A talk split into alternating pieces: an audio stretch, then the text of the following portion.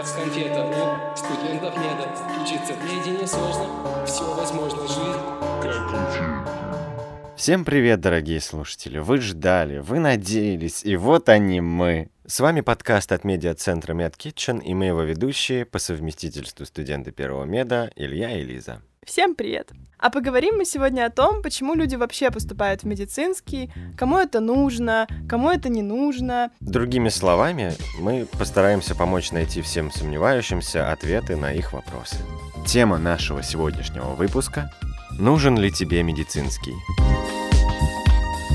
Дисклеймер. Заранее хочется предупредить, что, естественно, все темы очень субъективны и индивидуальны. Все всегда зависит от конкретной ситуации, так что не нужно считать, что наши мысли — это истина в последней инстанции. Помните, самое важное мнение и решение — ваше.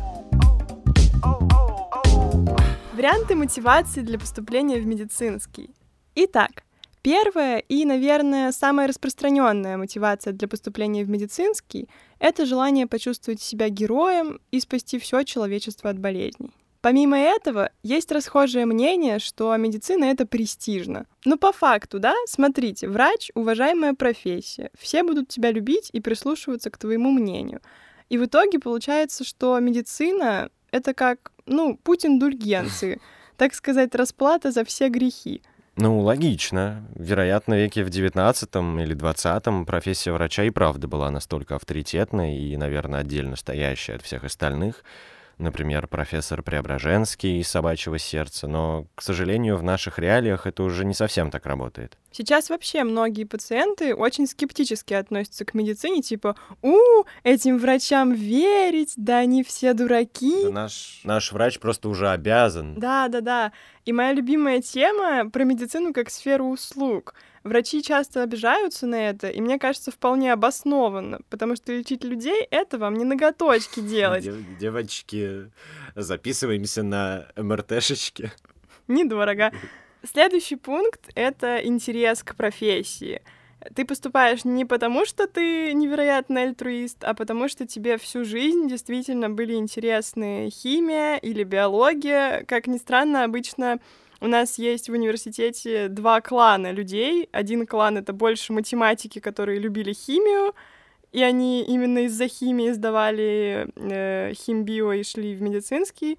А другой клан — это биологи, которые такие «А, «Бактерии, клетка, боже мой, какая прелесть!» Вы можете догадаться, что я из второго клана. Ну, мне вот нравилась биология в школе, особенно раздел про человека, ну и плюс остальные направления оказались какими-то душными, типа журналистика и программирование. Никогда программистом себя не видел. Но мои хобби оставались хобби, и плюс еще витало в воздухе мнение о том, что у мужчины должна быть профессия, поэтому как бы там, видеограф оставался внутренним скрытым видеографом, да, а выбор все-таки пал на медицину. Теперь мы начинаем говорить про не самые позитивные варианты мотивации для поступления в медицинский. Например, семейная традиция. Это такая ситуация, когда у тебя папа, дед, бабушка и все родственники врачи, и ты рождаешься уже с клеймом того, что ты будешь врачом, и никто тебя не спрашивает, чего ты хочешь. И на самом деле, мне кажется, это очень печальная история, особенно если ты не можешь продавить свое мнение и вообще его найти. У меня не было клима, я так думаю.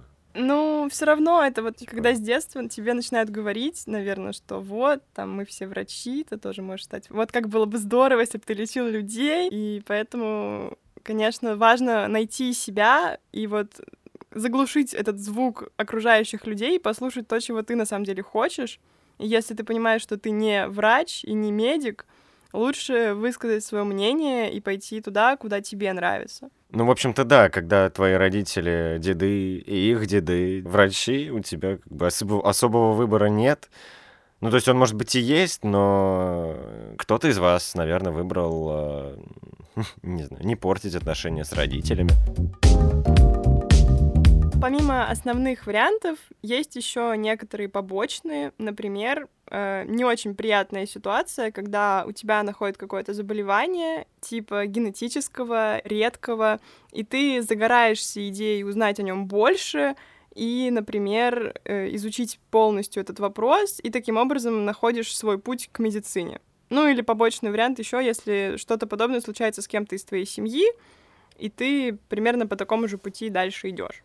Еще один из вариантов, ну, полюбил доктора Хауса, там, интернов, клиника лучше, и захотел стать таким же крутым и стильным врачом. Но проблема в данном случае в том, что, как мы знаем, в сериалах все немножко совсем немножко приукрашено. Ну и плюс э, давайте сравним, да, доктора Хауса и наши российские реалии медицины и поймем, что они схожи на сто процентов, ведь да? Ну, я, например, вообще не планировала быть такой крутой, как доктор Хаус. Я с восьмого класса хотела пойти в науку и планировала идти на биофак СПБГУ, а потом узнала, что когда ты работаешь в лаборатории, медикам платят больше, и это была одна из основных причин, по которым я решила идти в медицинский. Просто я всегда знала, что, скорее всего, научная деятельность будет связана с человеком, и я решила, что лучше о человеке, чем в медицинском, мне никто не расскажет. Ну, собственно, вот я тут и как бы сижу. Кстати говоря, если у вас была какая-то другая мотивация для поступления в медицинский, поделитесь ею с нами, нам будет очень интересно почитать и узнать. Почему важно понять, нужно ли тебе в медицину? Одна из основных проблем, ну, в принципе, в том, что у нас поступление по ЕГЭ, да, и поэтому многие неокрепшие умы должны заранее предугадать, куда им поступить. Ведь нужно там понять, что сдавать, к чему готовиться, вот. Поэтому уважение тем ребятам, кто вот ну, как себя увидел актером в детстве, да, так и к этой цели идет и с пути своего не сходит. Но, к сожалению, многие, как мне лично кажется, оказываются в ситуации, что вот нужно что-то сдать, кроме русского, там оценки вроде неплохие по биологии, скажем, да, ну, собственно, берем репетитора, да, готовимся, может быть, я когда-нибудь стану врачом. Э, почему этот пункт важен? Ну, дальше мы поговорим. Целом, отучившись в медицинском три года, я успела увидеть много разных судеб своих знакомых и друзей. А, одни люди пожалели, что поступили буквально-таки с первых дней и просто сразу же перестали ходить в университет и с удовольствием вылетели после первого семестра и пошли туда, куда они хотели пойти на самом деле.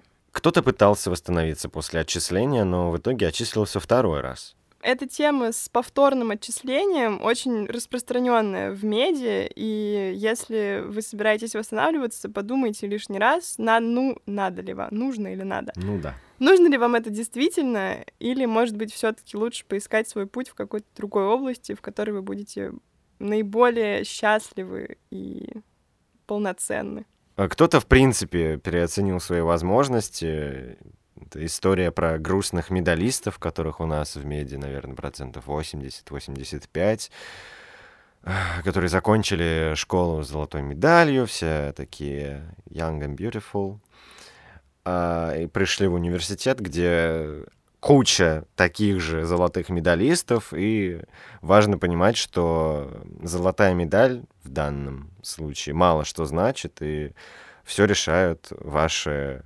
навыки работы, подточенные именно для университета. Ну, то есть умение готовиться к занятиям, делать конспекты, вникать в суть. Ну, в общем, ваша дисциплина.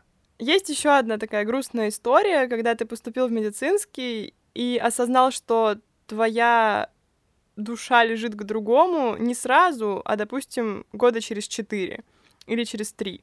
И ты понимаешь, что ты уже потратил достаточно много времени на медицину, и уходить уже жалко, времени потраченного тоже уже очень жалко.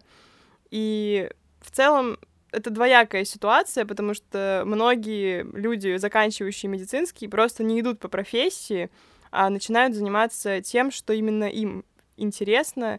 Ну, просто у нас, как мы говорили раньше, так устроена система образования, что ты должен выбрать, куда пойти, немного раньше, наверное, чем сейчас все понимают, чего они на самом деле хотят от жизни, поэтому там, многие сдают биологию, потому что могут. В общем, мое мнение такое, что самое главное все-таки найти свой путь, неважно, когда это произошло, поэтому главное не унывать и стараться делать то, что тебе нравится в любом случае. Ну а большинство, в принципе, приспосабливаются к жизни в медиа там, через боль, недосып и слезы.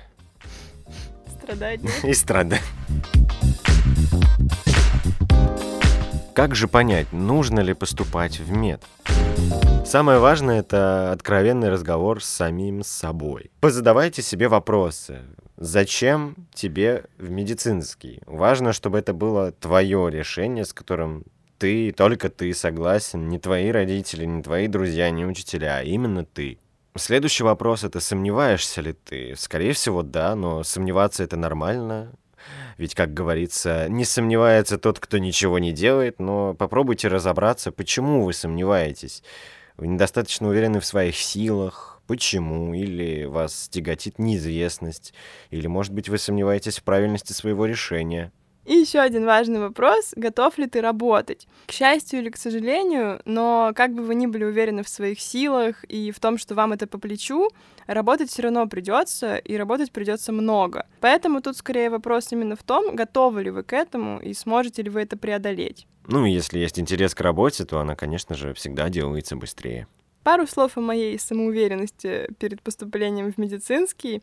Я была уверена, что на третьем курсе я смогу поступить на второе высшее в другое какое-то место и одновременно к концу меда закончить еще что-то. Вот. Ну, я даже не буду говорить вам о том, что на третьем курсе я еле-еле закончила третий курс, и такая спасибо Господу и всем за все, потому что еще бы... дай да, мне сил. Да, потому что сейчас бы еще второй универ закончить параллельно, конечно. Mm. Бегу, бегу, конечно. Также вам стоит взвесить все за и против, про которые мы как раз будем говорить, но в следующем выпуске. Рубрика «Советы». Каждый выпуск мы будем советовать вам какой-то ресурс для учебы или для продуктивной работы. А может быть какой-нибудь интересный лайфхак от нас. Для начала мы решили посоветовать вам немножко лайтовые вещи, например, режим «не беспокоить». Возможно, многие из вас и так им пользуются, но я все таки расскажу. Это, наверное, самый крутой способ не отвлекаться на уведомления и сообщения. Мне кажется, сейчас в любом телефоне есть такой режим, да? Да. Наш эксперт Илья подтверждает мои слова. И, ну, например, у меня этот режим включен уже где-то 4 года с 11 класса, и это очень круто помогает, потому что ты можешь работать вообще без какого-либо отвлечения. Да, но иногда все-таки приходится выключать этот режим, и создается впечатление, что ты немножко сходишь с ума от такого количества отвлекающей тебя информации. Но самый высший уровень самоконтроля — это, конечно, вообще выключить уведомления из социальных сетей, но я так и не смогла, например, к этому прийти, потому что все таки хочется не быть в танке 24 на 7. И слава богу, а то Лиску вообще потеряем, и, и все. Дружить-то надо, надо с кем-то все-таки, да. да, понимаете? Надо, да. Это был подкаст от медиацентра MedKitchen. Мы ждем ваши вопросы в личных сообщениях нашего паблика, а также ваши оценки и фидбэк, чтобы мы точно знали, что стараемся не зря. До встречи в эфире.